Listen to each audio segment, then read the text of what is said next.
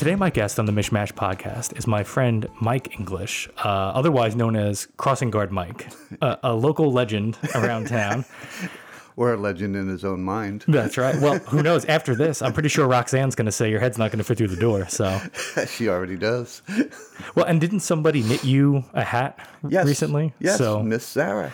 she's you're going to need a bigger one, I think, after this. so, a little background information here. So, Mike and I met.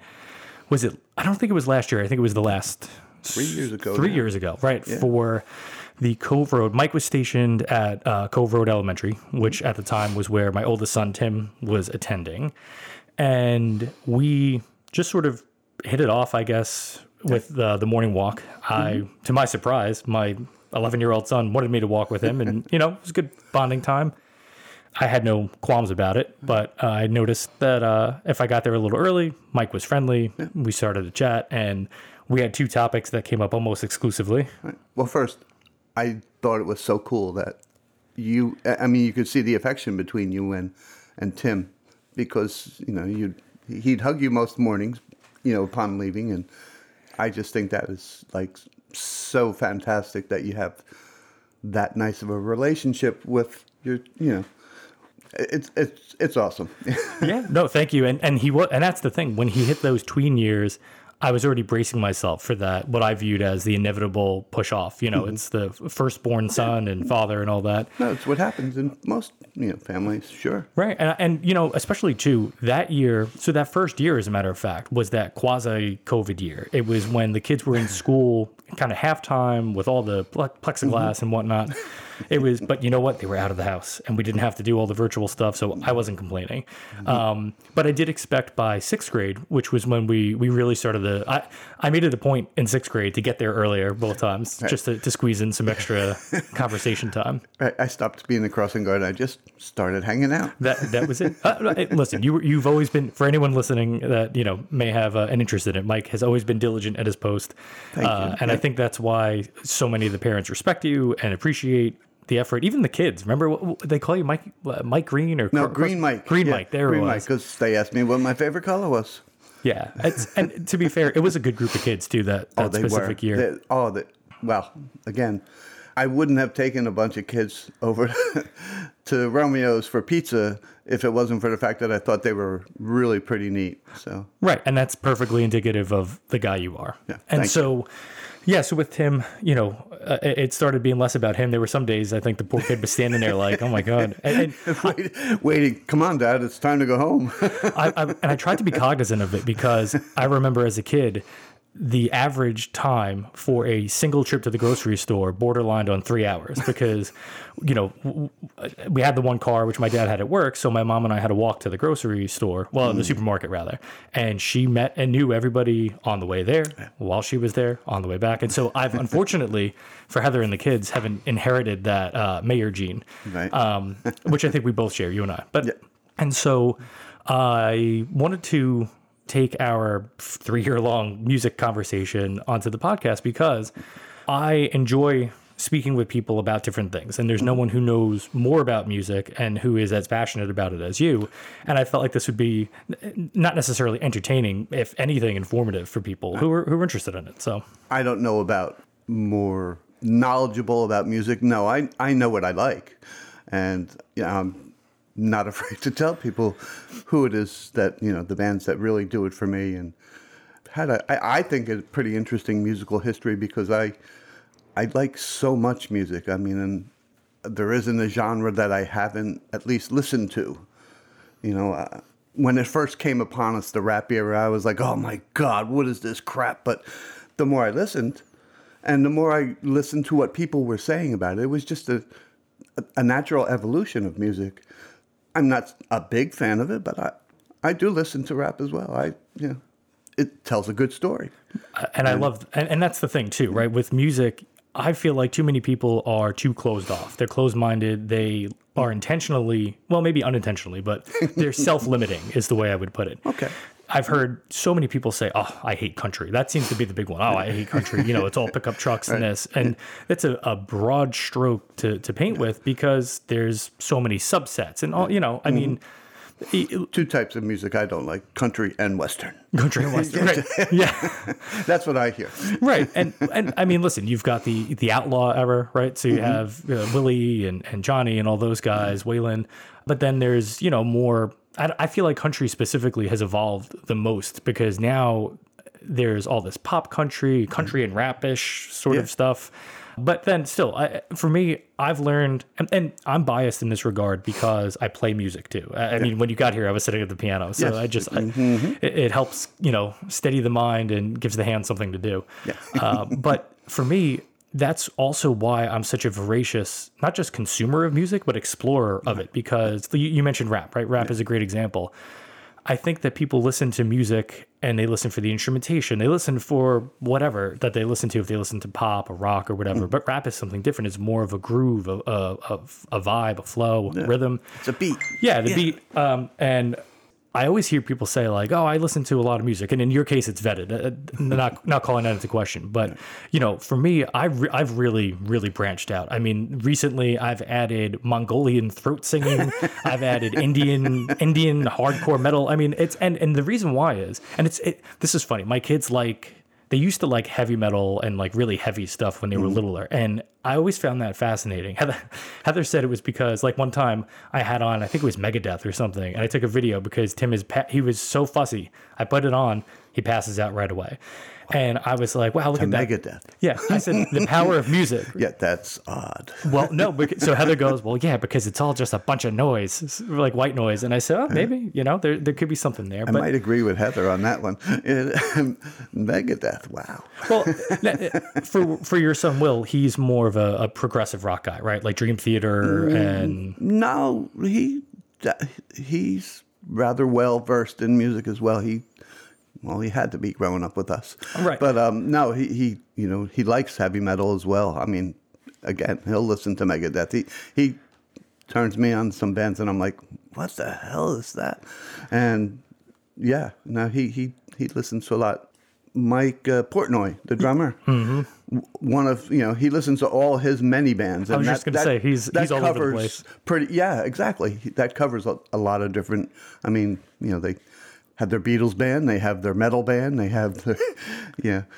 So, with regards to heavy metal, we'll, we'll touch on the the origins there a bit in a minute because I feel like if it's not your favorite band, one of our shared favorite bands at minimum could be considered sort of the the, the forerunners of of that genre. But mm-hmm. I guess two, the the two things I wanted to say about the the music portion of it is, you know, with the kids, they crack me up because they used to listen to Slipknot, all this stuff that's just that to the un uninitiated sounds just like a bunch of barking, screaming noise and whatnot. Right.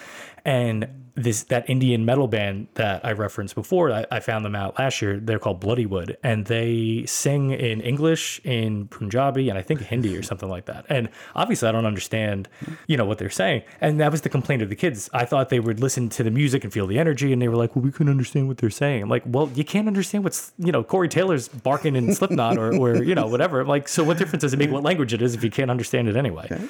But you, you just made me think of something interesting. So, my last guest is from the field of nutrition. And one of the things that we spoke about in our episodes was the struggles with introducing kids to new foods, right? And too many people say, oh, I, you know, they won't eat broccoli, carrots, this or that. Mm-hmm. And I, uh, I, again, me. I'm blanking again. Well, right. I'm blanking again on the number. I feel like it was like 13 times or 11 times. She's going to kill me, but it was, it was like whatever number it was you need to expose kids to the same foods either in different environments or just repeatedly before they can really form an opinion. And I feel like the same applies to music, like especially again using something like country, right? Where people write it off as whatever it is and they listen to, you know, two or three songs and that's it. But mm-hmm. again, I've found that when you listen to something, there's something that there's probably something that you like and something that you don't like. And then the more you expose yourself to other variations and, and, differences, you kind of build a network in your in your brain, I guess, that helps you figure out. And, Makes perfect sense. And I never force this on anyone. I don't, you know, I'm a big like beer guy or whatever. People ask me all the time, "Well, what's the best beer out there?" And it, I heard this answer, and this is the only answer I give now. It's whatever one you like best. If it's Coors Light, it's Natty the best answer because, again, there are so many different varieties, and and that is something that's grown exponentially. Like all the craft beers and yeah, you and Will would really have a good time discussing that sometime because he's into the beer thing. Oh, I didn't. I didn't even realize that. I'm glad I brought it up then.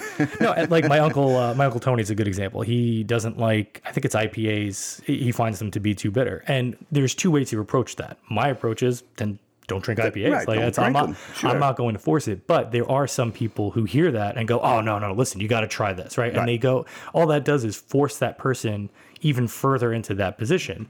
And with music, it's kind of the same thing. People don't want to be told that they're wrong, right? I mean, your opinion is your opinion. But my, my attitude when it comes to music is the more exposure you get, especially to things that you don't like, the better it is. And as I said before, you know, I was already at the piano when you were coming in. I mm-hmm. write a lot of my own music. And that's also why I listen to so many different things because I might hear a rap song that has a great sample and I mm-hmm. can turn that into, or, or maybe just a rhythm, some, something, you know, But the more you expose yourself to, the more it opens up to you. I, I, at least with music, I agree. I mean, I believe that. Uh, that We're you know talking about different types of music. When I was growing up, there was rock and roll, and that was it. It was rock and roll. I mean, of course, there's country and and you know there's always the orchestral music, but we didn't have heavy metal and speed metal and and all the others. It was just rock and roll music, and it's whether you know you're into it or not. I find it you know rather interesting how it's become so uh, so differentiated, if you will. You know that well, no, that's prog rock and that's heavy metal, and I always just thought it was music. I mean, and whether you like it or not, that's up to you. Well, that's how I look at it. And it's funny, there's been a little bit of a pushback within the metal community, at least, for all of these ridiculous sub, sub, sub, oh, sub genres. Please, yeah, you got death metal now. What- Right. What's death metal? Or, or Norwegian death metal versus Swedish death metal, and and to me that comes down to the psychology behind music, which is a whole separate topic, mm. right? Where Might be another whole show. A- absolutely. So people want to feel, and and this is, I mean, again, I promised my wife I wouldn't get on the soapbox in these episodes, so I won't. Again, just one foot on here. People don't have enough meaningful things in their lives, right? They don't do enough things of value, and so they try to call together. I don't know, either whether it's ego or just some sense of like purpose through these little seemingly meaningless things. And what I mean is, by being a fan of this really obscure sub sub sub sub sub genre, now you feel special, right? You feel different. You Okay. found cool, and I think that's really where it comes. And and I notice it more in uh, the online community on like ultimateguitar.com. So I've been a member of that site since 2004. I've posted enough, you know, tablatures to whatever. But uh, that you see, uh, you know, in articles and the comments and stuff, you can see the folks who are genuine music fans by the way they speak, and then you can see ones who are maybe a little more insecure because they're putting down other bands, and you know uh, that that's been there, I would imagine, since the advent of music Oh, absolutely. you know the idea that there's this indie band right? I mean how many times has that happened? I'm sure it probably happened with metallica too where they're you know they're ours this little community this whatever and then they mm-hmm. blow up and now they belong to everyone. But that's what frustrates me where those people are concerned is music is meant to belong to everyone in my opinion. Oh no, I agree, and and it's I think it's a, there's an even more interesting pushback, I guess. Once Metallica got so big, then you had a lot of the people that were originally fans. They're like, oh no, well now they just sold out. Well, you know that was their whole idea from the first from the get go, is you want you know you're you're in it, of course, because I think in order to you know, survive in the business, well, one, you have to love playing music, but two, yeah, you're you're trying to make a living. Well, uh, that's just it. It's, it's a job, right? Unless you're Yeah, living this like is. bohemian lifestyle, and because even buskers are playing for money. Mm-hmm. But yeah, I mean, you, you can't do it. And to me, this has always been a point of contention for me, especially where Metallica is concerned. I have other bands who have changed their sound over the years, and part of it I would say is just longevity. I mean, if you've put out three, four, five albums, you've been around, you know, 10, 15, 20 years, there's an inevitability. You you would hope that there would be a change in sound. My my hope would be that it would be an evolution, a natural evolution. And where Metallica is concerned specifically, it made sense for the new direction that they went in. It, it sounded authentic. Mm-hmm. Now, if they had tried to put out a bubblegum pop record that felt forced and just sounded like it was cashing in, that's where you ascribe the sellout label.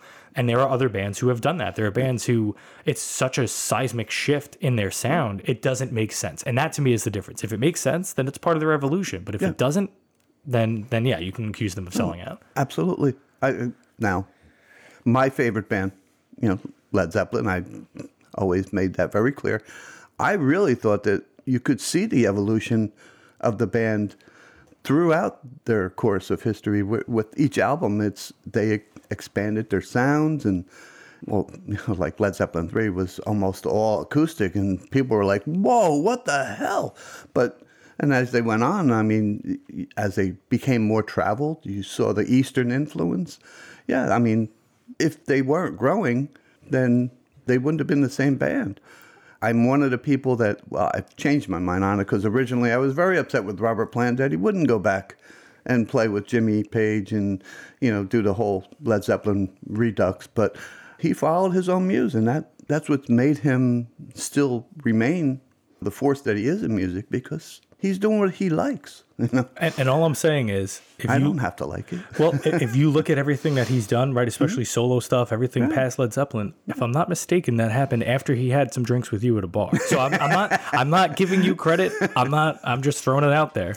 Coincidence? I don't know. Maybe, yeah. Uh, so here, here goes the next uh, half hour to 45 minutes because Led Zeppelin was exactly the band that I thought was your favorite. For me, e- every every story has to have a beginning, right? Hmm. And so rock and rolls is fairly streamlined. I, I couldn't pinpoint the exact moment, right? It's it's maybe it's impossible to, but with, with heavy metal, the fact that it arose in the 70s, I, I feel like most people would argue that Black Sabbath was the first, you know, he, like legitimately heavy metal band. But for me, I kind of feel like Zeppelin had more maybe not heavy metal necessarily but just metal to them. And it's it not so much just about the music right? Because bonham was an absolute be- he was Monster on the drums, he, he i'm sure animal from the muppets right? That was based on on him.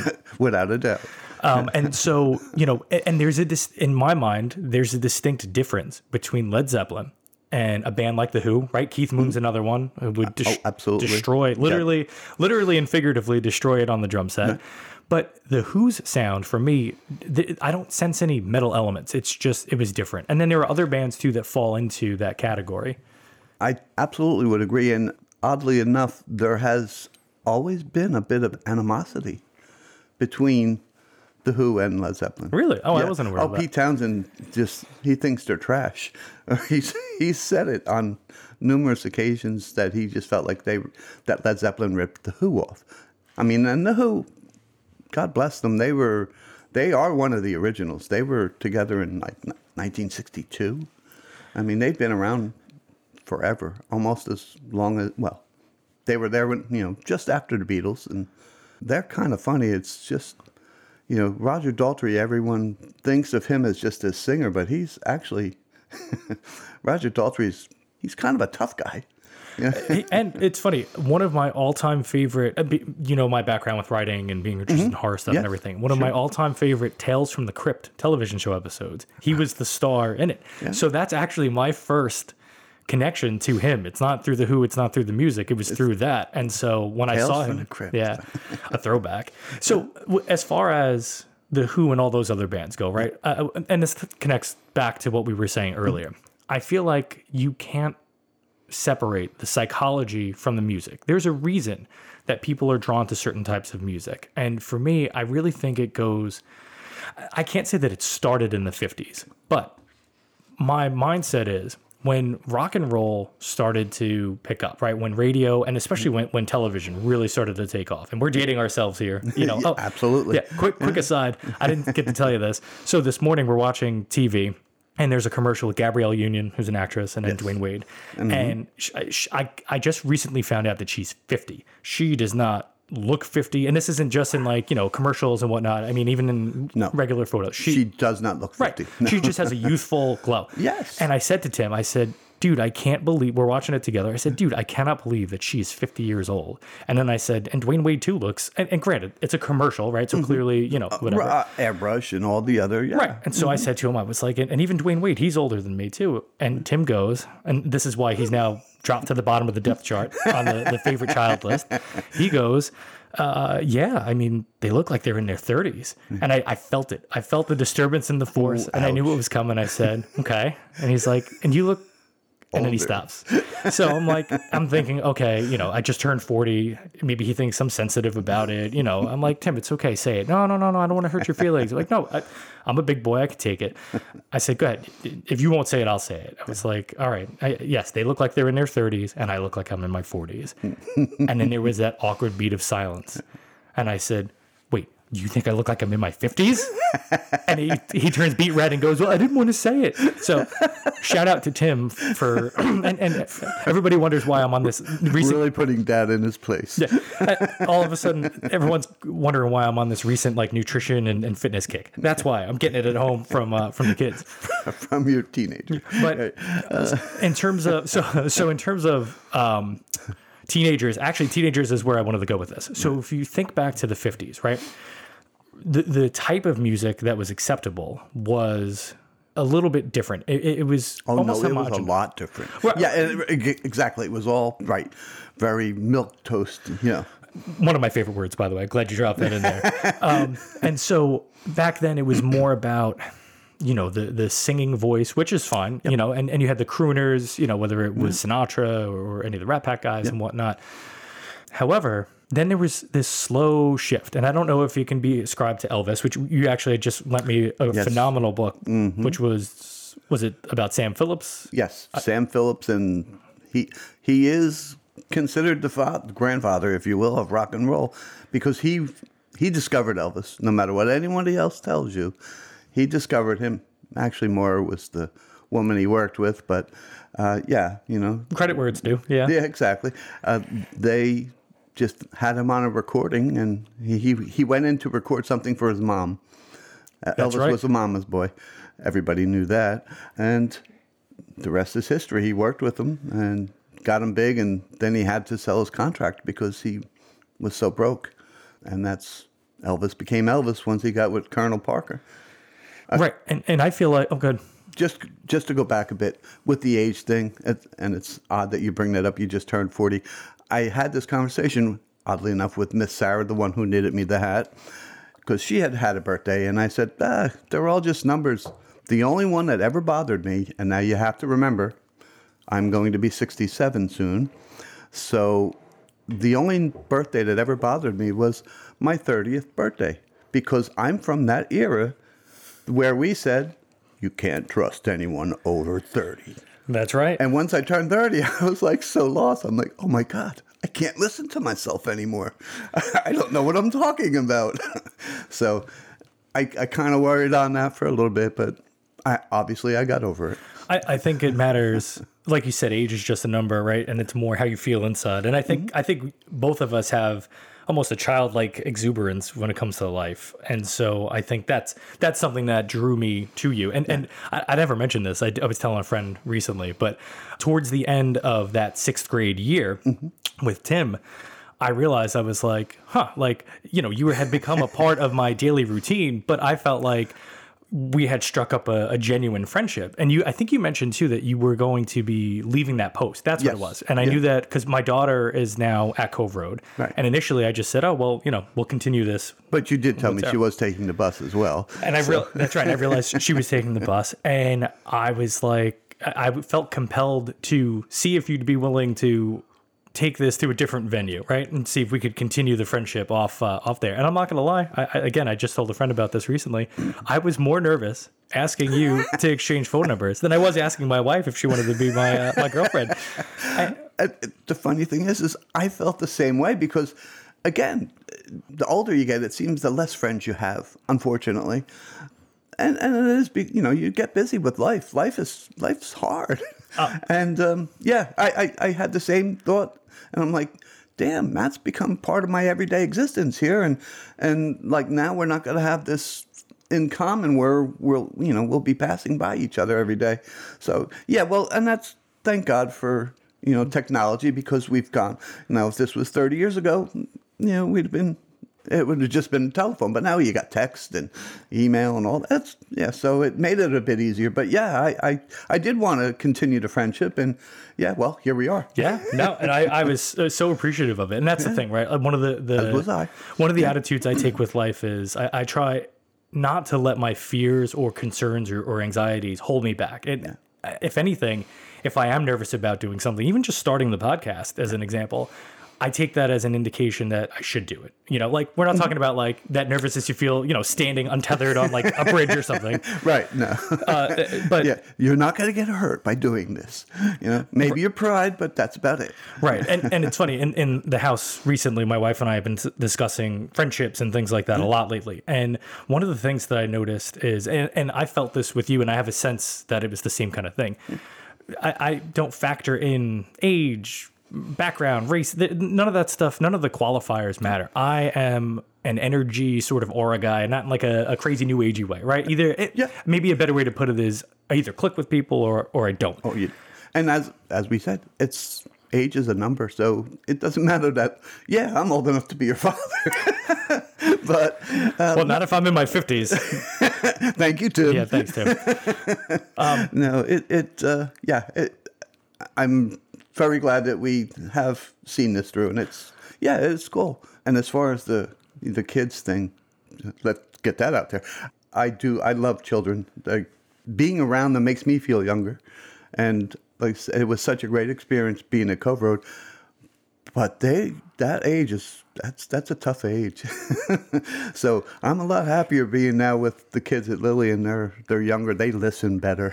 Oh, uh, for sure. I listen. I love coaching, and I know we're going to get back to Led Zeppelin eventually. Yeah. Uh, I I love coaching. I, I love coaching in general, but I lucked out. Like I knew professionally when I was teaching, I wanted to be with high school students. I felt like that was a very unsure time in my life, and I think now.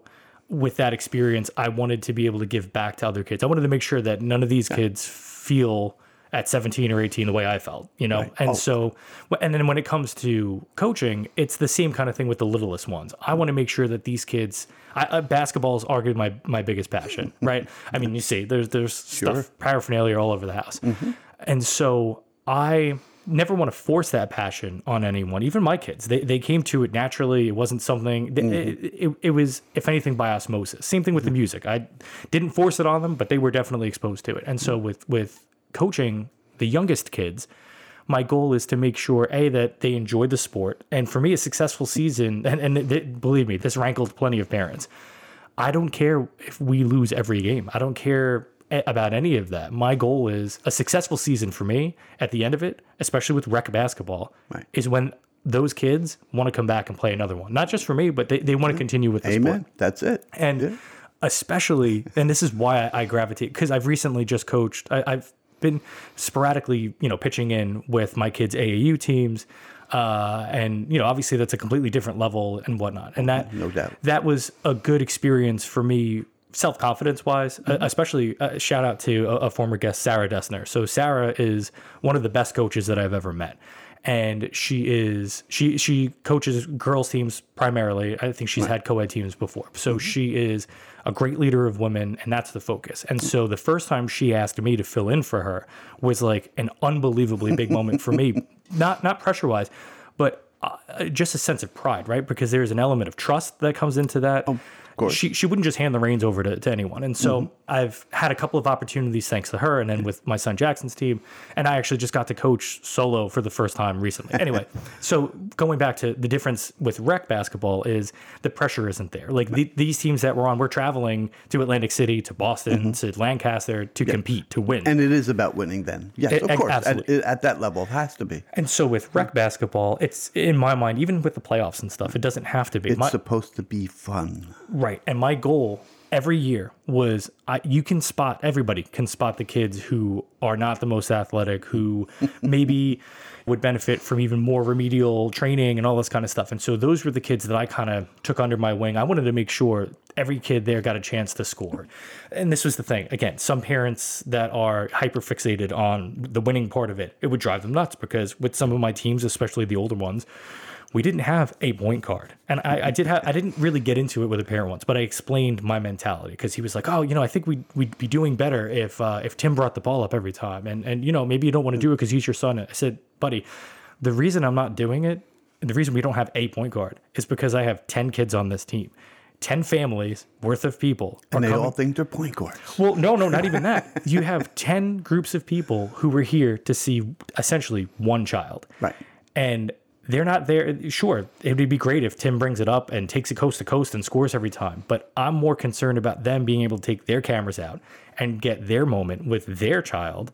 And you know, and that. But anyway, we've gone so far away from Led Zeppelin. we, we, we have to go back. so going back to the the decades thing and, and Elvis, that that was the jumping off point, right? So Elvis, in my mind, sparked a cultural revolution because prior to that, I and, and I, neither of us were there for what it's worth. Pair of old men that we are, uh, you know, you you look back, especially going back to, to prohibition. There's always been this, I don't know, puritanical approach to things. Puritanical propriety is is the way I would put it with American culture and stuff. It was very focused on just behaving a certain way, conducting yourself in a certain manner, and, and whatnot. And you know that that works. It's great. There's something to be said for that. But people are. You always say it all the time. People's are people's, Indeed. and people have their That's own. from The Muppets Take Manhattan, one of our favorite movies of all time, one of the best movies of all time. that I watched about mm, maybe 6,000 times because of my kids. oh no! Hey, listen. There's worse things to be watching Oh, six thousand times. But and another fact, uh, Elvis, to those who are so much younger, he got in a lot of trouble just because he shook his hips. Can you imagine that today? well, right, exactly, and that, that was my point, right? He sexualized music. Absolutely. it was sensationalized, and again, that, that coincided perfectly with the advent of television. Because I'm sure that if he was doing those things not on television, and wasn't there like a broadcast, a specific show or something that he went Yes, on? it was on Ed Sullivan. It was Sullivan, Yeah, right? Okay, Ed right. Sullivan. Yeah. I wanted to say Carson, but I knew it was before Yeah, that. No, no, yeah. It was primetime TV. It was like eight o'clock in the evening, and he had the audacity to be shaking his hips in front of you know a bunch of screaming women. right and and listen I- i realize i'm painting with a broad brush here right i'm sort of whitewashing the discussion in terms of like the culture I'm- i'm going with like the predominant but it did revolutionize music. It, I mean, uh, as you said, it sexualized it, and yeah, it it really opened it up. And as you can tell, as you know, what happened afterwards. right and for me there's a straight line from elvis to led zeppelin Eh, but more importantly I've referenced a few times now the psychology of music why people choose what they do and i wonder if that was really the first time where there was a sense of rebellion in terms of the music that's being listened to. I'm sure it's not, but that's the most obvious one, right? And then with the Beatles, That's the one that sticks out. And and just a little aside on that as well. Led Zeppelin, you know, Robert Plant and Jimmy Page were both big fans of Elvis. Robert Plant has said it was one of like the highlights of his life that he got to meet him. You know, Oh. he, he thought it was so cool, but you know, of course, that was old Elvis, and well, yeah, n- n- not a banana, peanut butter, honey, or whatever, chocolate spread sandwich. Elvis. exactly, yeah. so to, to get to Led Zeppelin then, right? So there again, there's a straight line from Elvis to the Beatles to these other bands, even the Beach Boys to, to an extent. They were more milk toast, if you want to do uh, more innocuous, I think, less threatening for the culture because uh, the, the sound was different. At the beginning, yes, but they actually had a very big rivalry with the Beatles. Which I learned about from you. Yeah, I had no they, idea. They, they were actually tossing ideas back and forth across the ocean there. I mean, because they, they were friendly competitors. How's that? right, but in terms of the, I'm thinking more of like the Shea Stadium concert for the Beatles, right? Mm-hmm. And like th Oh. those women who were absolutely losing. I mean, they were having out of body experiences. They were losing their draws. They were, yeah, and yeah, were- throwing them on stage. Right. I don't know that's ever happened at a Beach Boys concert, but maybe it has. It- I Enough think my it ties. may have. Okay. I, I don't know. I'm, I'm, you know, again, I was rather young for the Beach Boys too, but Right. you know, and, and so we get finally to, to Led Zeppelin, right? So to me, Zeppelin is the quintessential rock band. Start to finish, they check every box for me. Now, the only caveat that I have there is that in recent years, I've learned more about sort of the sourcing of some of their Mm-hmm. either musical idea, idea, dears, oh boy, musical ideas. Uh, sounded whether- like Robert Plant. there. He used to put an R on a lot of that. Yeah, oh, absolutely. and, and uh, whether it's the music or the lyrics, the lyric lyrically was the they word did that steal a lot of their music. And- There's and- no question. and you know, from you know a lot of the old blues artists. and it's completely inexcusable. This is not meant to be a defense of it, but recently, especially with was it Taurus with the uh, the song oh, Spirit. Oh, jeez, yes. Right. With the, The yeah, whole- yeah, Stairway to Heaven. Yeah, right. please. Now, I'm not saying this doesn't justify it, but at the time, this wasn't a Led Zeppelin exclusive behavior. It was happening everywhere. No, absolutely. And whatever you want to say about it, the, the white imperialist aspect and all that, yes, it, it was definitely people were being taken advantage of musically, uh, especially with the contracts. I mean, you know, I've read some of that, like people signing rights away that they didn't understand what was in the contract and everything. But that's they did that to a lot of artists. right, and that's a whole. And it wasn't even a race thing. It was it didn't matter who you were. Yeah, the uh, businessmen, that side of it, they just yeah got these dummies to sign away their you know all their rights, and they got rich, and the musicians stayed poor. Right, which is kind of funny when you look at where we're at now with streaming and and you know And and as far as the music goes too, it's good correlation. Every good comedian knows a good joke when he steals it. So and that's what they were doing. They were stealing their music, and everybody borrows from everybody else. Uh, that actually became really big when you they got into the sampling. And what when was that? The '90s or the thousands? Yeah, the, the early 90s. Yeah. late 80s, early 90s Yeah, w- I with it. mean- And so a perfect, I think the watershed moment, if, if you will, with that was the Run DMC and Aerosmith collaboration Yes. for Walk oh, This Way. God, yeah. Well, And w- which was great. It, it gave Aerosmith their career back. yeah, uh, right. And the way I look at it is, and, and I've looked at it specifically with Zeppelin, is back in the day, every band worth their salt had a distinct sound. You could hear a chord and know that's Jimmy Page. That's that's a Zeppelin song, right? And it wasn't just them; it was the Police, it was the Who, Mm-hmm. The, Beatles, yeah, oh, absolutely, all the of them. Rolling Stones, Sure. all of them, right? And so that's kind of my point where, you know, the the big debate recently with Ed Sheeran and the Marvin Gaye song Mm-hmm. is, you know, can you uh, copyright chord progressions? Can you copyright not melodies, but just different aspects of the songs? And I don't think you can because the individual aspect, There, there are but eight notes. right? So at some point, you are going to be copying somebody because there are only eight. Right, exactly. And you know, when you look at vanilla, uh, the, the most blatant, obvious example I can think of is Vanilla Ice with the song "Under Pressure" and his song "Ice Ice Baby." He literally added, I believe it was an extra sixteenth note. That was it. he he flat out completely took the bass line from the the Queen song. He didn't change it. He didn't make it his own, and that's kind of the point where Zeppelin is concerned, right? And and again, it's a, a roundabout defense of their music, but I feel like the changes they made, whatever they did, they made it their own. Without a doubt. Without a doubt. I, I, think, now and again, in my opinion, where they changed the business the most was that they made it, and it's because of their manager, Peter Grant, they made it pro musician. He demanded that they get certain percentages of the box at any show and for their records. He's the reason, like, they should. They should be thanking his grandchildren that. Peter Grant was who he was because he made them the stars that they became, or or the wealthy people that they became.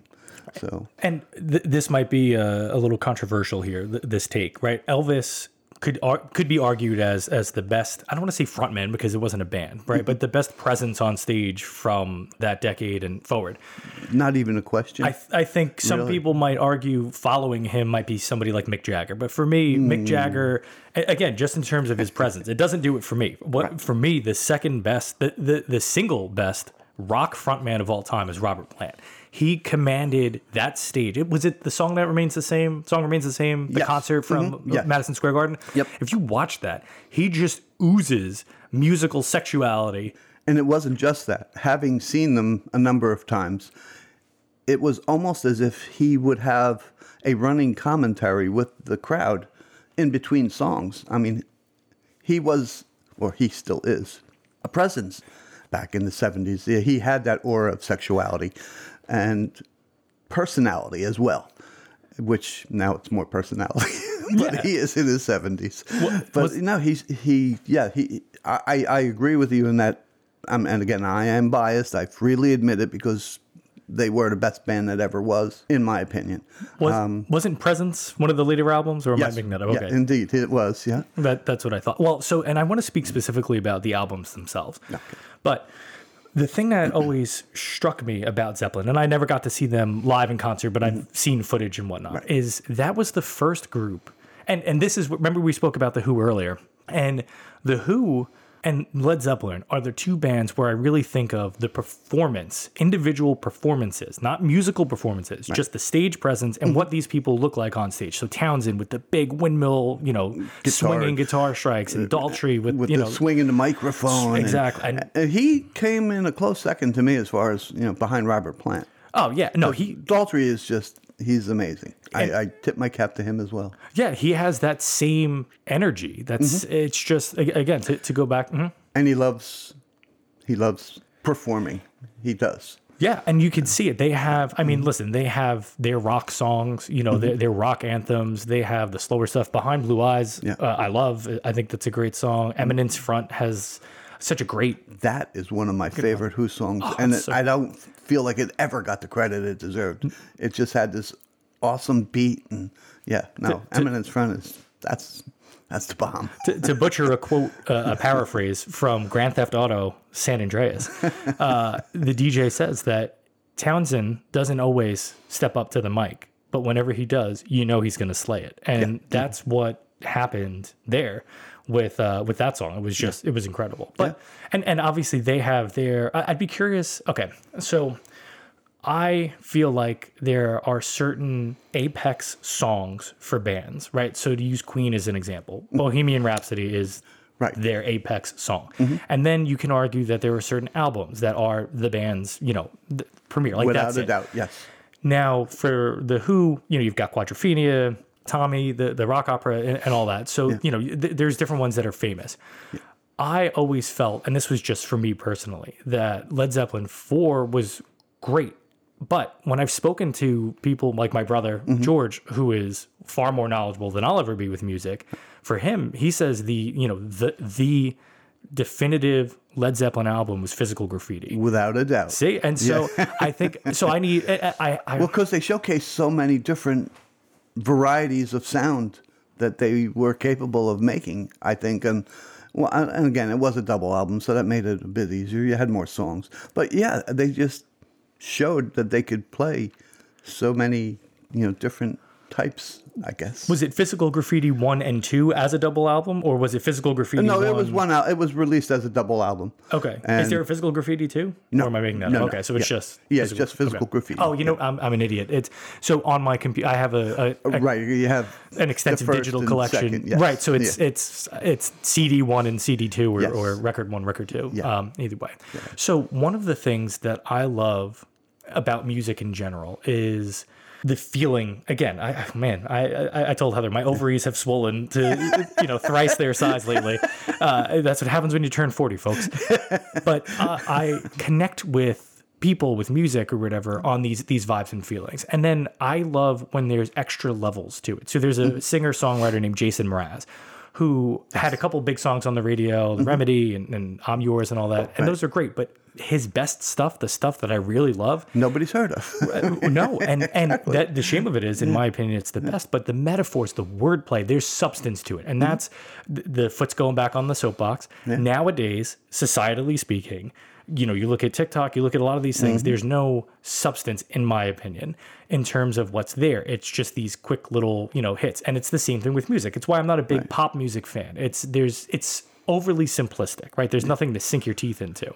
And I don't think you've ever heard the song. I may have sent it to you once, but my all time favorite set of lyrics is from a band called Incubus and a song called 11 a.m. And the song goes through a day in the life of a person in the midst of a breakup. I don't remember if it's explicitly stated, right? But it starts off like 7 a.m., the garbage truck beeps as it hmm. backs up, and I start my day thinking about what I've thrown away. So I love the visual, the all, all of that kind of stuff. And when you get to Led Zeppelin and their lyrics, ah, there's so much stuff that they pull from, so many sources, right? They were uh, was it uh, Plant who was the Tolkien fan, or Yes, Plant was definitely a fan of J.R.R. Tolkien. Yes, without it. I mean, so, uh, and a lot of it really was just nonsense, and he he'll tell you that. But it's where he was at at the time. So So we were we just went through this exercise recently. come on, what what's the a bustle in your hedgerow? I mean, really? you have to be English to understand that. Well, right. so, but that's what I mean is when oh, I, now I can't think of the exact quote, but essentially it's whether you're a writer, right? And this this is hands down why I don't look at reviews or anything good or bad. once you put something out into the world, creatively mm-hmm. speaking, it's no longer yours. Right. Whatever meaning you intended doesn't matter because, Because it- everybody interprets it. Absolutely. And it means something to everyone. And in terms of the music, that's what I mean. Like he can sit there and say it was nonsense, but if mm-hmm. people connect to it, if they derive their own meaning from it, Of course. and they were plan- I, I actually plan to do an episode about this topic specifically, is songs that had very specific initial motivations or mm-hmm. meanings for the person that wrote them that are drastically different from the general consensus. And mm. so one of them was from a band called Stone Sour. The song's called Through Glass, and Corey Taylor wrote it about fame and and I think the music industry specifically, but just kind of feeling like you're trapped on the inside of the TV, right? Yeah. most people interpreted that really as a love song. I, and the number it, it it drives them nuts to this day that people have it as like a wedding song or whatever. But again, you can't control how people feel about Mm-hmm. No, of course. And actually, a band we haven't mentioned yet, I, and I know you wanted to get to them, Pink Floyd. Listen to some of the lyrics to their songs about the music industry. You know, by the way, which one's pink? You know, the executives don't know who to who they're talking to. But yeah, um, and there's an going back to Robert Plant. Um, listen to the lyrics to Ten Years Gone if you want to talk about a guy who just kind of blew up his life. Or yeah, I mean, lyrics again, as you said, it it just once you put it out there, it's what it means to an individual. You don't know how they're going to take it. And going back even further now, talk about individual songs and albums. The Eagles, when they put out Hotel California, it ruined them because I think they realized they could never, never top that. And they did put out an album after that, but called The Long Run, and, and that's what they did. They went for a long run because uh, they just they couldn't do something better. And I think that happens with a lot of bands where they'll get to their apex, as if you will, and that's it. You know, like what's the point of doing anything else? We can't be better. So I've recently been considering adding a video component to this podcast, and I'm so regretting that I didn't do it for this one because I wish everybody could have seen the look on my face when you mentioned the Eagles because that that's that mind meld that we have. Because I mm-hmm. was just thinking about them. The Eagles, it's so funny to me to see how loathed they are in some you know oh, in some ways. Like and and for me. I think I, I've told you this story probably several times, but Heather and I went in 2008 to see them at the Garden, and the smarminess that came out of Glenn. I, now Don Henley, I knew had an ego. That was, oh. you know, that, that goes with it. And that That his ego is like world famous. Yeah. again, whole separate episode on drummers who are the lead vocalists and the egos that go with that. That's a mm. whole because drum. think Hello, about it. Phil Collins. That's exactly who I was. Yep, I was thinking Genesis, right? And the funny thing is with that too, like I think of the drummers as the most unhinged ones, right? In a lot of bands, yeah. Well, John Bonham. Yeah, uh, exactly. Moon. And then you have the lead singers, the frontmen or frontwomen, who are arguably like the egos. And so then when you have the drummer being the singer, it's of course it's a, a recipe for chaos. But as far as the Eagles go specifically, they're one of my favorite bands because of again that complexity, right? So for my generation, the boy band era was the big thing in music. Backstreet Boys, NSYNC, ah. 98 Degrees, and then all the other ones, O Town, BBMak, Westlife. I mean, there was so I mean, it's so so many. I never many got that. which was great.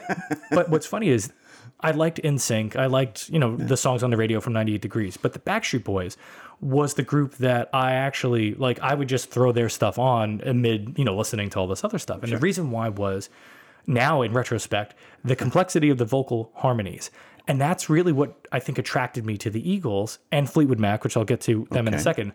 It's just the musicality of it's there. And you look at some of the songs, well, again, sometimes meaning there's not a lot of wiggle room, right? So if you're standing on a corner, Winslow, Arizona, you know, like that's And it's such a fine sight to see. right. Yeah. It, it, it paints a certain picture, right? yeah, absolutely. Then yeah. you have something mystical happening with Hotel California. And I don't know Mm-hmm. if you ever looked into this at all, but apparently, do you know what colitas is? Because No, and I've always wondered the warm smell of colitas. I just assumed they were talking about pot That- at the time, but you know, I think that's the the closest consensus because Mm-hmm. the the term had no real meaning to it, but I can't imagine that it was a throwaway word, especially with how particular you know th- they are Yeah. or they were.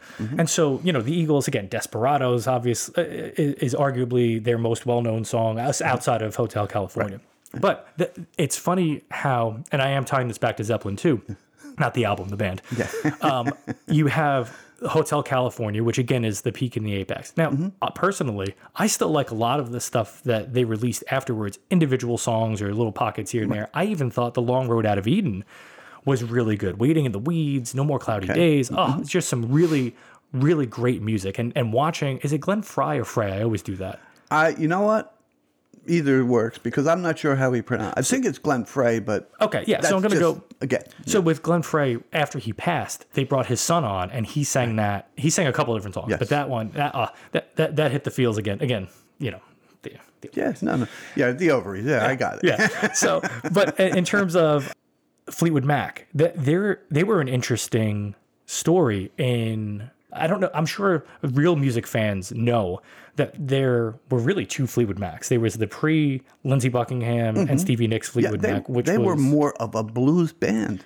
Like, come on, Steve Green was the original guitarist, I believe, and he was definitely he's really looked upon as one of your premier blues players. But yeah, they they had some evolution. Well, the Eagles actually had quite an evolution because they were really just like country rock. And then with Hotel California, no, now they're just rock and roll. But all bands do that, I think, to a degree. And I didn't realize until recently that Glenn and arguably like one of my all-time favorite guys, Bob Seger, Absolutely. were roommates. I think like they were both from Detroit. They they had they worked on songs together. Was, it, I couldn't think of two people further apart on the social spectrum than Glenn Frey and, And, you know and yeah, Bob, Bob Seger. Seger, Uh, yeah. Turn the page is just Bob Seger, so underrated as a musician, I felt, because he had so many great songs. oh he Oh, my goodness. Yeah. against against the wind is. Oh, Yes. the, the, you know what it is for me. That's like an anthem. It really we is. all are running against the wind. I'm sorry that we're bouncing all over the place here, but I also don't care. So sorry, not sorry. But That's what music is about, though. there are two two groups or two there's bands involved here, but I'm gonna go just with the frontmen. Obviously, I was born in the 80s. I grew up in the late 80s and early 90s. So I missed the 50s, 60s, and 70s. The the peak Americana, if you will, right? So I experience it vicariously through the spirit of the music, which sounded real weirdly like a Hallmark card start out there. But uh, I look at Bob Seger and songs like Against the Wind, Night Moves. Okay. I'm taken back to these sweaty summer nights in, you know, as a teenager in the 50s or the 60s. Right. And the 70s, and I got to live them. right. And so you so you can c- confirm or deny it too. The uh, the other guy that hits those same chords, huh, for me, Yeah, is. Tom Petty. Tom oh, Petty's absolutely. you know- yes. And again, someone that I don't think got his due when he was younger. Uh, he was much more appreciated as he grew older, but no, he was there right from the get go, and he was doing it. But and, and you- yeah. listen, you could argue as to which album was the best for the Heartbreakers. You know, a lot of people like Wildflowers. There's Mm-hmm. all different ones, but his later stuff, and this is the funny thing too. He is a guy that never lost the juice. And I know you're not as familiar with, with you know these groups and stuff, but I know you know who Dave Grohl is. oh, absolutely. And to Yeah. me, he is the next guy up in that sense. I mean, I'm not a big fan of the recent Foo Fighters music specifically, but just in terms of the aura and Mm-hmm. the energy and stuff. And Petty, he had us a song "It's Good to Be King" from later. I think it. I think it was from uh, after they released their greatest hits album. I, I think of that album as sort of like the midway point, right? Because all of the best stuff arguably came before that, but there was still good stuff to come after. I'm pretty sure that was an after song. As, uh, with Dave Grohl, what I appreciate about him is he seems to have an appreciation of the music that came before him, and that shows you that he's, you know, he he knows what he's doing and he knows what he's talking about, and yeah, you can see that he is deeply involved. Going back again, here we go with the bands and the harmonies. You really need to listen to a lot more Beach Boys and even Beatles for that matter, because you want to talk about harmonies. But the Oh, Beach Boys, oh my goodness, yeah, My all-time favorite Beatles song is Eleanor Rigby, Yes, and that they- initial segment with with the vocal harmonies is great. The point, just to put an end cap on it, that I wanted to make with having a Hotel California level album and Mm-hmm. then following it with something less was fascinating to me with Fleetwood Mac. And we were talking about Fleetwood Mac and the fact that there is essentially two different bands, different sounds. Mm-hmm. Yep. Well, let's jump off of that in a minute to get back to Pink Floyd because there's the Syd Barrett era and then everyone else. what I found interesting is, and, and I love the fact, I know I've said this a thousand times, and I'm sorry if anybody's listening and you're rolling your eyes. I get it, it's fine.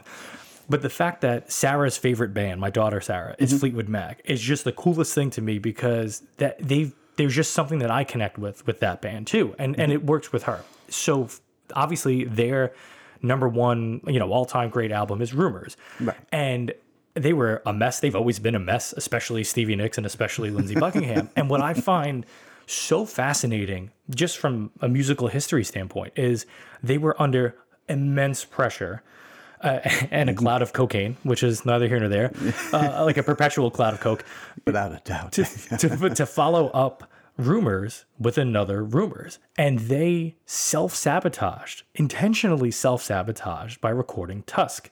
They wanted to go, they wanted to make the most dissonant, unradio friendly thing ever. And I, I, this is, this tickles me to no end. The title track, Tusk. Are you aware of where the name comes from?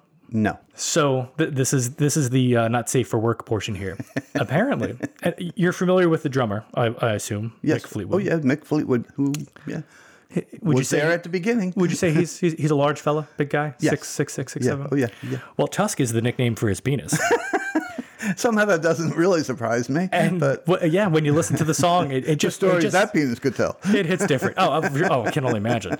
And so, you know, it was interesting because they were never really the same after that. And and obviously they had great songs that came later, Little Lies and Mm-hmm. Right. you know, Sarah, biased on that one clearly. Right. But And maybe there's a correlation as to why your daughter likes that band, Sarah, and uh, and a lot of female-driven vocals. So I, I think so. And it's tragically funny because my wife cannot stand Stevie Nicks' voice, and Sarah loves it, and I love it. So you know, it's it's one of those like we agree to disagree things. Mm-hmm. But I think I'm in Heather's court here. yeah, hey, listen, I'm not a big fan of Fleetwood Mac, but I mean, I again, I can not like a band and still admire their work. I mean, does that make sense? yeah, and, I mean, mean, I- I- you you may I not know- even yeah. admire it. It's it, even Yeah. acknowledgement of it, right? There the fact that, That- I know that they're they are good. You know, or they're certainly they found. You know, like I'm not a big Bruce Springsteen fan, but I certainly know greatness when I see it. right, it- You it- know, you don't have a 50 year career and just be a bum. right. you know? It's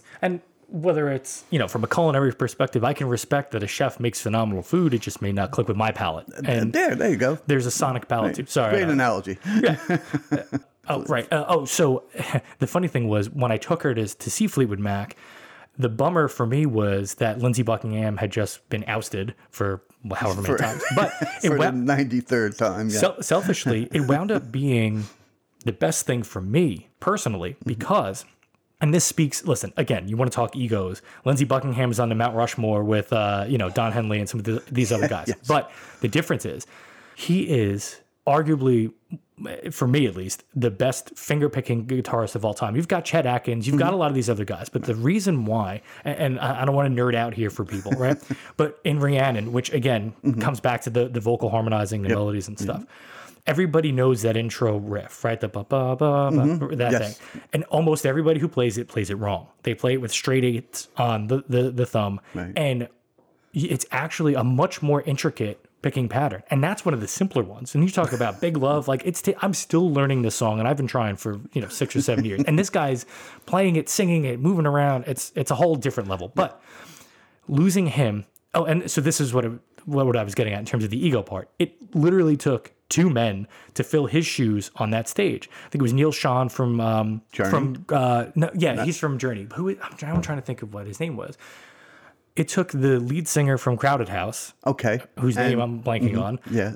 and Mike Campbell from the, the Heartbreakers. Right. And this wasn't long after Tom passed away. And so for me, it was a weirdly cathartic thing to see him on stage with Stevie, knowing that history, right? Because he said the, the Heartbreakers, Tom Petty Mm-hmm. said the Heartbreakers are an all boy band, but she's as close as, as a woman will ever get to being one of them. oh, she was an honorary Yeah, she was definitely an honorary heartbreaker. Yeah. and whether it's stop dragging my heart around or other mm-hmm. you know collaborations and whatnot yeah. but the emotions of seeing them on stage together and then performing i forget which petty songs they did but they did i think two of them it was it was just a really cool experience for me to have and even if sarah didn't appreciate it experientially obviously on the same level right. but it was just a cool cool, couldn't cool thing to have yeah. right neil finn there we go i knew neil Schon wasn't right he was from Neil the Finn. guitars yeah so neil Okay. finn from the band Crowded House was the one who filled in vocally. And and so my all time again, not to get distracted here. Mm-hmm. Again, this, we're having these senior moments, or at least I am, and I'm the senior. of, of getting distracted. So I again connect music to different things and whatnot, right? So we talked earlier briefly about um, Bob Seger, and so the song "Turn the Page" I mentioned specifically because I must have listened to that song a thousand times between 2007 and 2010, and the reason why was when I write, I need to have music.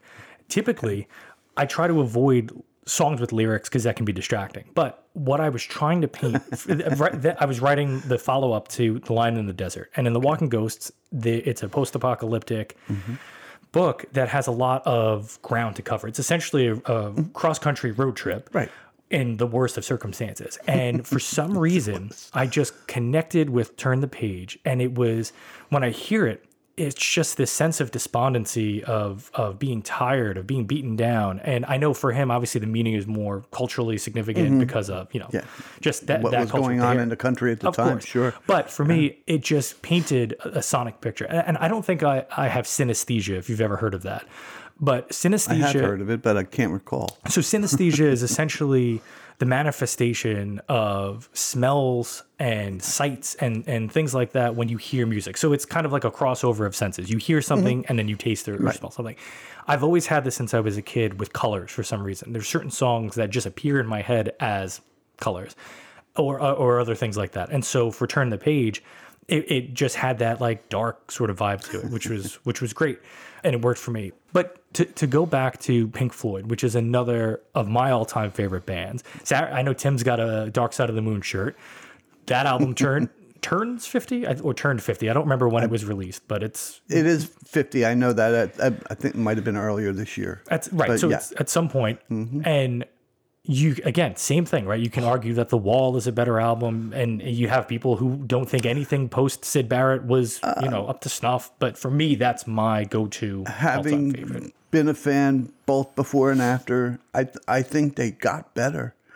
I mean, Syd Barrett was until he lost his mind. He he was a genius, and I I happened to be fortunate to go see the Wall tour, which they only did six shows in New York and six in L.A. And just to confirm for listeners, that's The Wall, the album from Pink Floyd, and not the Berlin Wall. Yeah. no, I missed that. but um, yeah, that, the Wall. I was never a really over the top fan of that album. So, Dark Side of the Moon and Animals, they were by far better albums to me. But uh, they were just they were an interesting band to go see.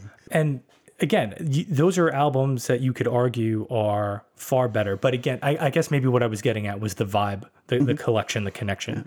And Dark Side of the Moon from start to finish doesn't have the mm-hmm. best songs they've ever written. Doesn't they No. clearly don't have the best songs ever written. But as a concept, And and not even just right as a concept, but also in the execution of it, because there are plenty of great concept albums. Mm-hmm. The record, I'm, I still am in awe of the fact that in in the early 1970s, these guys were able to do in an analog sense. What would be difficult even now for people mm-hmm. digitally? The, the, the song "Time," for example, right? The song "Money." Those two are the ones that that stand out because the, if you, you, yeah, you can't even imagine what they had to do in the studio to make them sounds. and, and to get it on pitch in mm-hmm. time, whether it's the clocks or the the cash register, it's just And then when, when they performed them live, think of how mind-numbingly difficult that had to be as well. I, I do wonder though for that. I, I, I my guess is for that there had to have been some sort of recording. Oh, Yeah, which some, is some some tracking going on. which definitely, is a, yeah. a, a big had to. yeah it's it's a big debate now in terms of live music Mm-hmm. with rock bands and stuff because so much music is recorded digitally and when i say recorded i don't Mm-hmm. mean played into a, a you know a computer and recorded i mean literally programmed Right. Uh, when I, as a matter of fact when i recorded the theme song when i wrote and recorded the theme song for this podcast the only instrument that I actually played was the piano, but it was on the iPad. It wasn't even my piano. Like it was, I, I, I, if I really wanted to, I could have just programmed in the notes, which it felt so inauthentic to me. And again, that's a separate time. If you ever come back to do another one of these, we can talk about the direction of, of AI and, and all Robert, that. Robert Plant even joked about that in the about doing his first solo albums in the '80s. How the drum kit recordings started becoming prevalent in music, so that he didn't even need a drummer. Right. you know, and- he and still had everyone else, but you know, that was all. and I can't, again, I, I- I know this is a tangent we're jumping off on, but again, I can't imagine. As we are wont to do. and, and hey, this is real life, folks. This is this is how it goes. At, at least we're not at McDonald's getting stared at by. Uh, As I always say, stream of consciousness. that, that's right. And so, you know, in terms of drumming specifically, like I derive so much of my experience, and and again, this is really more from higher energy rock mm-hmm. stuff. I can, I'm sure if I'm listening to you know whatever softer a Billy Joel concert or whatever. Or you know, it, it doesn't matter as much. But it's when not I'm about the drums. right when i'm there like i just watching the physical it's such a, a oh. primal instrument to play it's it's mm-hmm. percussion it's energy it's all this especially with some drummers that aren't here anymore. The way they used to play. Oh, to watch them go at them kits. Yeah. not being a drummer myself Right.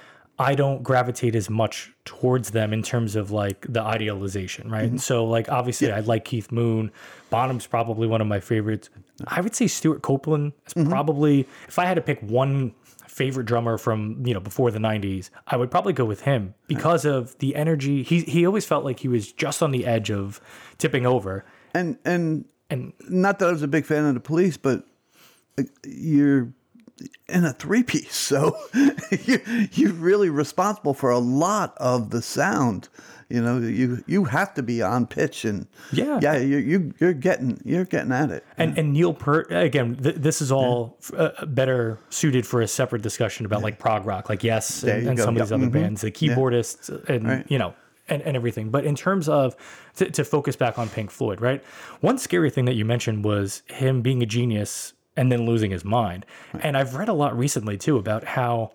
I don't. I don't know what his diagnosis was offhand, but I would imagine it might have been schizophrenia. Mm-hmm. And there's a weird potential correlation between people who have used mind altering drugs, so LSD, uh, Mm-hmm. other other um, not psychotics. What am I?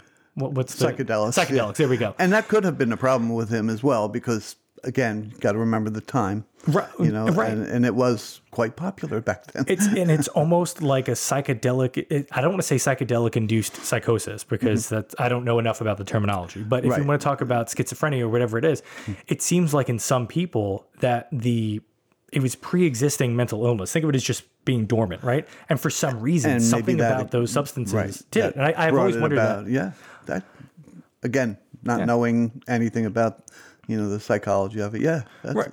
very possible. It could have been something there all the all along, and the use of the drugs just the earlier albums, what was it? Ummagumma and Atomic Mother. I'm trying to think of what they were called. The, what, too many years. Yeah. but Ummagumma, I remember distinctly. Yeah, yeah. So for me, I associate that sound, not just necessarily the music, but just literally like the recorded sound with like Jefferson Airplane and some of these other bands from. Jefferson Airplane. that. That, the very first concert I ever went to. Really? Oh, I didn't know that. That's cool. At Wall Stadium. oh, wow. Yeah, yeah, it's, it's a long time ago. Is there another hitchhiking story there? No, there isn't Oh, okay. actually, but there is a good story to that. Um, now you got to remember, it's Wall Stadium. They built the stage, and and uh, at one point during the show, Gracie Slick started like yelling at fans. She said, "Hey, you guys, get out from under the stage! Stop trying to look up my dress." and if anyone knows the Jefferson Airplane slash Starship or Gracie Slick, you'll know that really wasn't too far out for her. Right. But uh, yeah, uh, and basically, you got me thinking about all these things, and going back to harmonies. uh, maybe the most harmonic band that ever lived, but this is going back and back. And it wasn't even really rock and roll, it was folk rock. Crosby, Stills, Nash. No young. Not young. Yeah. Not young yet. but yeah, Crosby, Stills, and Nash. That that was one of the first albums I ever bought. He added the uh, the Canadian flavor, the yeah, maple syrup. exactly. Yeah. But uh, yeah, look it up. Suite Judy Blue Eyes. Listen to that song and tell me that, that them boys couldn't sing. Oh, for, a- absolutely. And it, it's interesting. See, you, I, I've always respected your musical acumen, and that's why I started off the way that I did with the crediting that I gave you, because you gravitate towards more complex and just richer material. You love Tedeschi Trucks, right? as, absolutely. As another band I am going to see them in July again in Solo? Connecticut this time. with with Chrissy, or It, well, with my daughter and and her, you know, intended and and his parents. Roxanne didn't want to make the trip up to Connecticut, and, And- they they was uh, one of the things I like a lot about Tedeschi Trucks is the fact that they're bringing back an era of music that is almost relegated to you know pages of history. It's a twelve piece band or orchestra, if you will. I mean, you know, they have trumpet players and Well, we've I think we've spoken a little bit about Zac Brown before. He spiritually reminds me a lot of them. yes, Uh, absolutely. I'm biased towards him as a, a fellow Tennessee Squire, uh, clearly. Uh, but in terms of their sound, right? Originally, same thing. They were, I I believe, a nine piece on stage, and they had this really great country rock kind of sound. But their individual interests are so unbelievably varied. If you look at a set list or a set of set lists, the bands that they cover and throw in, in oh, the middle great. Yeah, yes. Oh, Zac Brown. Yeah, we didn't we didn't talk about him much at all. And yeah, and I'm not a big country guy, but yeah, Zac Brown really does it But the because but- they do cover a lot of different music. Yeah. The problem, though, and I'm not accusing him of selling out or anything, but if you look at the evolution, if you want to call it that, in their sound, they moved towards a muted, more radio friendly vibe. I mean, I know they had they had a song with Chris Cornell from Soundgarden, "Heavy is the the head" or mm-hmm. "Heavy is the crown," About as heavy as you could get. right? Which is great. yeah. But there's just some other stuff. They I think they had like a dance song, and again, it, it, from, it, listen, it can it can absolutely work or not, and and you know, for me at least, it doesn't work. Uh, one of my other guests, Brian Monzo, we were discussing music, and we were talking about one of the Foo Fighters albums where they went around. It was Sonic Highways. It was actually a documentary, and the pitch for it initially was.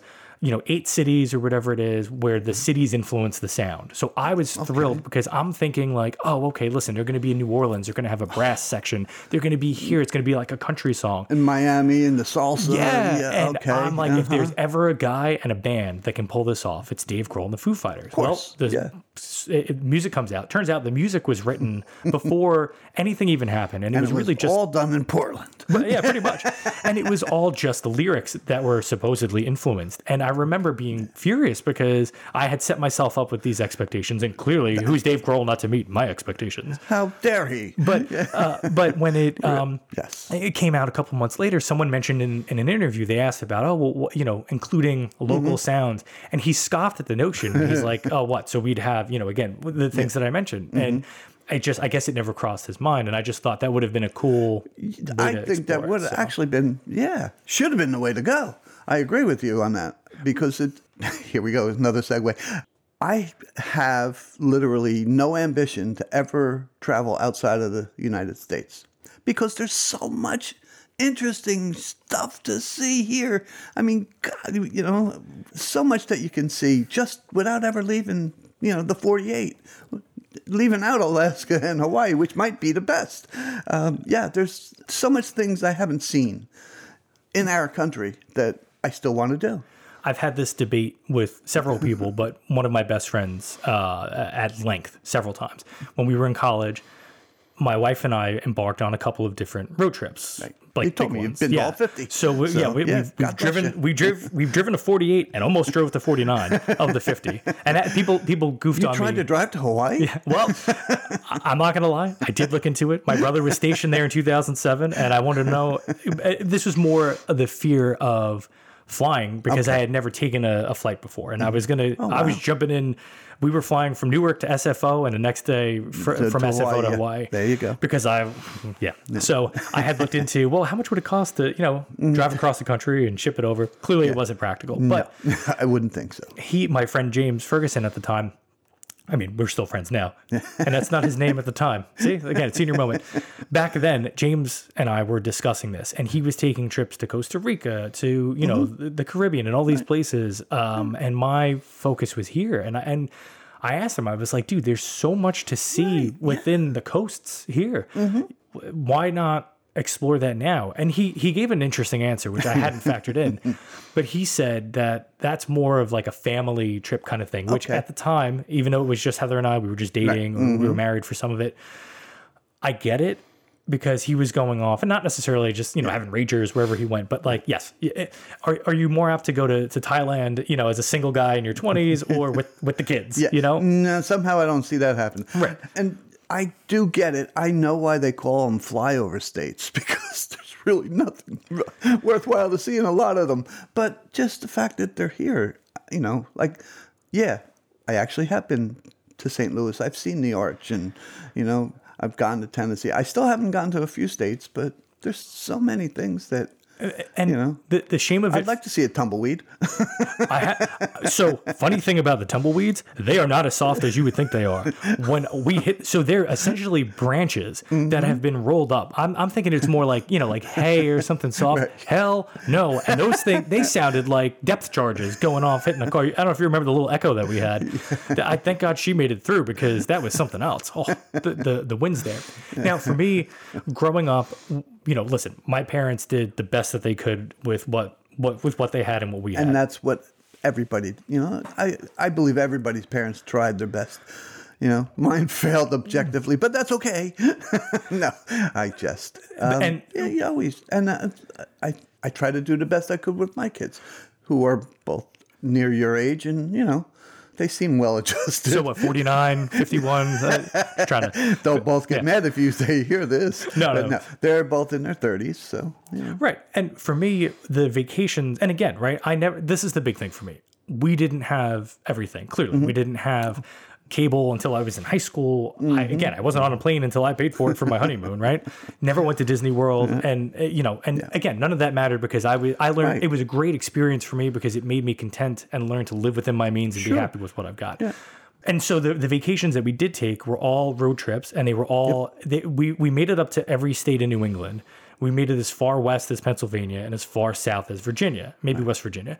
And so it just felt like almost like a tease, right? With with everything Mm-hmm. else that was out there. And so that sparked this wanderlust in me almost, this you go. desire to explore. And I always had that. I, don't know how familiar you are with Brooklyn, but where I lived was down near where the Belt Parkway is. And i know my- that part of brooklyn my my, my neighborhood was surrounded by water on three sides. There was basically one one Oh, road yeah. in and one road out. I, I, I, one road out. Whoa, I'm turning into a I'm a fuck there. and so for me, Gerritsen Beach had this. Through, it was almost a, a triumvirate, right? It was part Brooklyn, New York, obviously, Mm-hmm. part New England because of the coastal setting, and then part Midwest, you know, small town. Which that that's a whole separate episode for that. But w- there was the mind's a beautiful thing at the end of what we call the avenue, right? So at the end of Gerritsen Avenue, the main the main drag, if you will, I could see the bay that eventually leads out to the Atlantic Ocean. So I'm looking out at the water, and then I see the highway uh, just across the border. And again, uh, with a writer's mind and a, and a creative heart, it just it did something in me. And and to be honest, if I didn't have these experiences, I don't know that I would have been able to write the books that I wrote because so much of, the fiction came from nonfiction, from life. And what worries me where my kids are concerned. Now I'm finally getting to the point after all this. Thank, thank God you don't charge uh, charge the for the word yeah. here. But with my kids, I I'm curious to see what their relationship is with travel because if I'm not mistaken, I think all three of them now are over 30 states driven to, visited to, been to. uh, They've been to Alaska, you know. And the shame of it is. I wanted to wait for them to be the right age before we did some of those trips because I wanted them to be able to remember. it. But- absolutely, yeah. And, and this is this is unsolicited advice to anyone out there who's got kids and and you know younger kids especially. You have no control over what they remember, regardless of the age that they are. And that's okay, right? Because no, there are certain things that Tim and Sarah, if I bring up certain trips, mm-hmm. that they'll reference. It could be this time we stopped at a rest stop and this crazy, you know, funny thing in the bathroom. And I'm like, hey, mm-hmm. we went to the St. Louis Arch and got to the top and saw to the other side of the country, but you remember the bathroom You at the remember the- McDonald's in, in Iowa. in Oshkosh. Yeah. But but it doesn't matter because that's their memory, it's their story. So Mm-hmm. You talking about stories like growing up, people probably no, everybody should get this one. I used to be my parents' remote. we didn't have remotes to change channels. It was The get up was and put Michael. channel two on, yeah, or it was Willie, or it was Dennis. Whoever was handy, that's who had to change the channel. I bet. Then again, we only had five channels mm. back then. You had two, four, five, seven, and eleven. That's it. There wasn't, you know, five hundred channels with nothing on. Thank you, Bruce. You know, but uh, yeah, it's all. And again, but much like you, we didn't we didn't take vacations. We went in the car. I'm one of nine. My parents. They couldn't afford to take us on vacation. wait, It so was- you were one of nine Yeah. and your parents had a TV. yeah, yeah. Irish American Catholics, yeah, you know. that, that was the, the running joke. Right. And you know, but it, and this is another thing. Yeah, TV went off. Right. At 11 yeah, o'clock. Yeah, there you go. so I remember specifically. So uh, we took the kids to Alaska in 2017, which again, whole episode to itself. And then in 2018, we did a cross country trip. So that was the first time that we took Now, the how kids old out is there. Tim? And so in that instance, Tim was seven, Sarah was four, and Jack was. Jack was. Oh no, baby. I'm sorry. For the cross country road trip, Tim was eight, Sarah was five, Jackson was three. Yeah. And you know, we had already done other lesser trips, distance wise and whatnot. So God we were, bless you. Went cross country with a three year old. Oh, can he was probably the easiest of the bunch though, because eh, just go to sleep. Yeah, pretty much. But five and seven, I, I that was, yeah, they were interesting ages. I remember that. I'm glad that you say that though, because I remember distinctly three different times people coming up to me, knowing that we were going on the trip, Mm-hmm. asking if we were all ready for it, and saying, "Oh, I bet you got all the movies loaded up on the iPads." and I balked each time because I said. The window is the iPad, and they didn't really understand it. I'm like, no, no, no, I no. get that. Yeah, the- because there's so much to see. and Absolutely. and it's also again, I got one foot and maybe one toe on on the soapbox now. Like don't you like this music? well, Joe. you, got to get your face out of the screen and live life. And for for people who have been around us with basketball, they're, they're chuckling because I'm constantly recording, you know, the games and stuff. Uh, so I'm technically watching it through the screen, Mm-hmm. But you're not there. watching But- it, yes. But right, but but in terms of the road trips, to me the music was so important, and and there's a Mm-hmm. soundtrack in my mind for every trip, and even my wife. My wife has become more of a music person since we got together. But back in 2007, when we went on our honeymoon, the Foo Fighters released a 10 year anniversary edition of their album, The Color and the Shape. And that's the one that has Everlong and all, all my favorite songs from there. And so I bought it and bought it in Hawaii, mind you, at like at Best Buy. But we had that. We had the 51st Date soundtrack, which for the movie, the movie takes place in Hawaii. So that was Right. uh, intentional for That was us to such a that. good movie Oh, too. it was great. I mean, I, I I think they're so good together. You know, uh, Sandler and Drew Barrymore. Drew. Barrymore. It's just old age. What can I tell you? on screen chemistry, Yeah, right? yeah, That's- yes, that's- absolutely. I, it- it's it does show. You know, I- I'm telling you, I, I got to copyright that conversational chemistry uh, phrase. I think it's a good one. And then, I absolutely yeah. That I, I told you that. You know, on the side, I really like that. and, then the Plain White T's had an album called Every Second Counts, and there was a song called Hey There Delilah, which was you know plastered everywhere. And so those three albums, we listened to you know nonstop on loop for the entirety of that. I almost said road trip, the the honeymoon. And for me, it was the soundtrack of that moment that that mm-hmm. honeymoon. I remember driving around the big island of hawaii. We're driving up volcanoes. We're we're hiking across volcano fields. You know we're doing all these things and those are the songs that i connect with. And it's funny i remember too everybody goofs on me that you know we, we make everything into a road trip and we did. I mean we covered the entire island and we were there.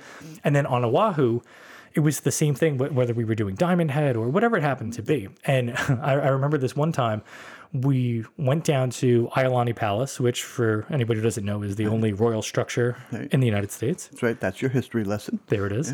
Uh, and we were visiting that and then the the state capitol building because we've done all 50 states and all 50 capitals. Oh wow. And incongruently, like across the street in downtown Honolulu, which is, you know, it's it's a metropolis, it, it's Sure. a small one. Yeah.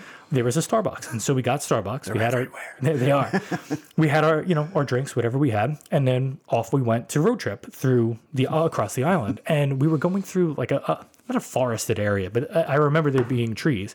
But more than that, I remember seeing a man with a, a machete on the side of the road. And as one does when he sees a man with a machete, tells his wife to pull over. Uh, the, No. Mr. Machete also happened to have coconuts. And I said, Well, I'm on Hawaii. Like, hell yeah, of course I'm going to get a coconut. You're still a brave man.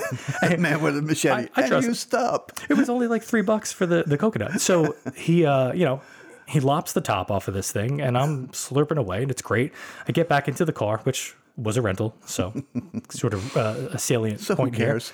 and this sucker is dripping all over the place. And so, fortunately, I still had my now empty Starbucks cup, and into the cup the coconut went, and that became. I took a picture of it. It became sort of like uh, one of my iconic images from the honeymoon with this, you know, coconut Starbucks uh, combination. It's a new coffee for you. Coconut coffee. Yeah, yeah. From Starbucks. Right. And so, you know, and again, the whole time that's happening, we're listening to those albums. And I guess to, to wrap things up, because I've kept you way longer, way longer than people here even realize. Um, but I would like to put an end cap on it in this. And music is something that touches the soul. As as lame as that might sound, It might sound lame, but it is so true. I mean, that, that's it speaks to you, or it speaks to me. I think it speaks to most people. Uh, it- yeah, it just it makes life bearable sometimes. It, it really does. It's catharsis. It's if you think about it, and maybe this is what it is. Music is emotion set to melody. Okay, You can be the happiest you've ever been and feel that in a song. Mm-hmm. Right. There are songs. the lowest that, you could ever be, and you can hear that in a song. Absolutely, and, no. and it, it just resonates in a way that nothing else does. Mm-hmm. And I appreciate our friendship uh, more th- more than you know. Definitely more than you know. But yeah, I think I got an idea because I feel much the same, and yeah, and music is you big know part. a, a big part of it. The sports is the other part. Maybe that's a separate episode, but nobody wants to hear us cry about the Vikings and the Jets. well, no, the Jets have a good team now. Yeah. Hey, let's go Super Bowl eh, or bust. Listen, eh, eh, as long as it's one of us, that that's all. Uh, you guys have a little less suffering historically than than we do, but I so, don't know about less suffering.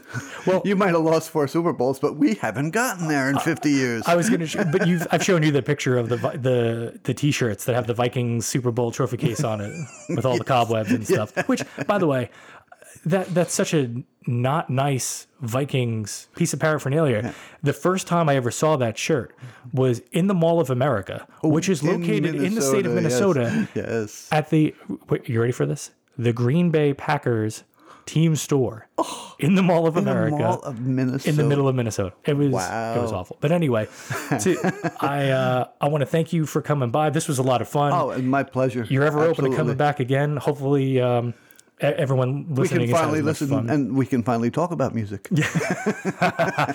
this was so great. Uh, thanks again to Crossing Guard Mike, Green my Mike, pleasure. Mr. Mike English for for coming through, and thank you to everyone who's listening wherever and whenever you are.